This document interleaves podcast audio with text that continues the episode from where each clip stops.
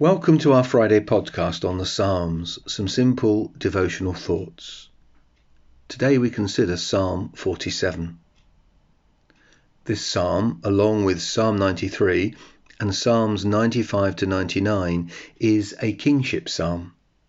It celebrates God's reign over all the earth. There are a number of suggestions as to when this psalm was written, but a majority opinion seems to be at the time that God defeated the army of Sennacherib, the Assyrian king, when he was besieging Jerusalem. Sennacherib referred to himself as the great king, and verse 2 of this psalm seems to be a response to him. The psalm begins with a call to all peoples to praise God. So in verse 1, clap your hands, all peoples, shout to God with loud songs of joy. Since, in verse 2, God is king over all the earth, then people from all over the earth must praise him.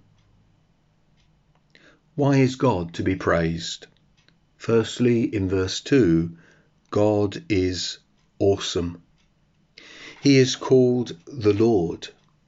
Notice the word is in capitals, so it is Jehovah. In other words, the self existent, eternal, unchanging God. Then he is called the Most High, which, as C.H. Spurgeon says, is most great in power, lofty in dominion, eminent in wisdom, elevated in glory. You can't get more awesome than all of these descriptions. And such an awesome God is not a ruler of a single nation, but the ruler, the king, over all the nations.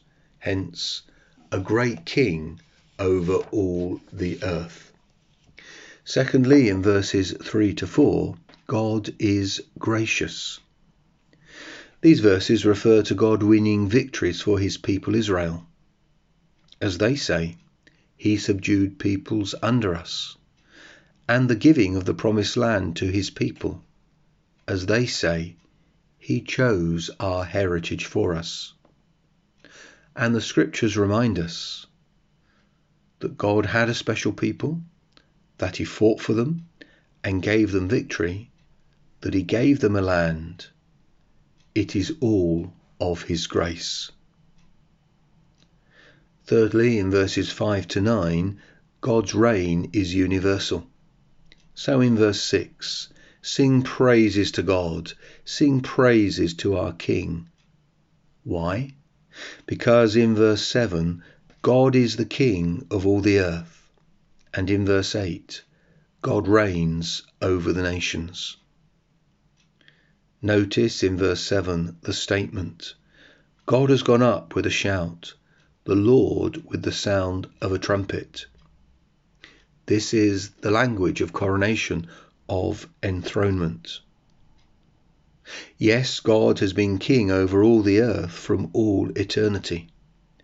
But after his victory over King Sennacherib and the army, God's people celebrate his kingship anew. I want to quote C.H. Spurgeon again. In nature, in power, in character, in glory, there is none to compare with him. O glorious vision of a coming era. You see, there is a day coming when everybody will bow the knee before God. And in verse 9, the psalmist looks down the ages to that glorious day when even the earthly rulers bow before him and give him homage. The princes of the peoples gather the shields of the earth belong to God. Spurgeon was right. There is none to compare with God. Our problem is that we tend to think of God merely as a reflection of ourselves. God knows that, for in another psalm, Psalm 50, he says, You thought I was one like yourself. But he is not like us, as this psalm shows us. He is gloriously unique.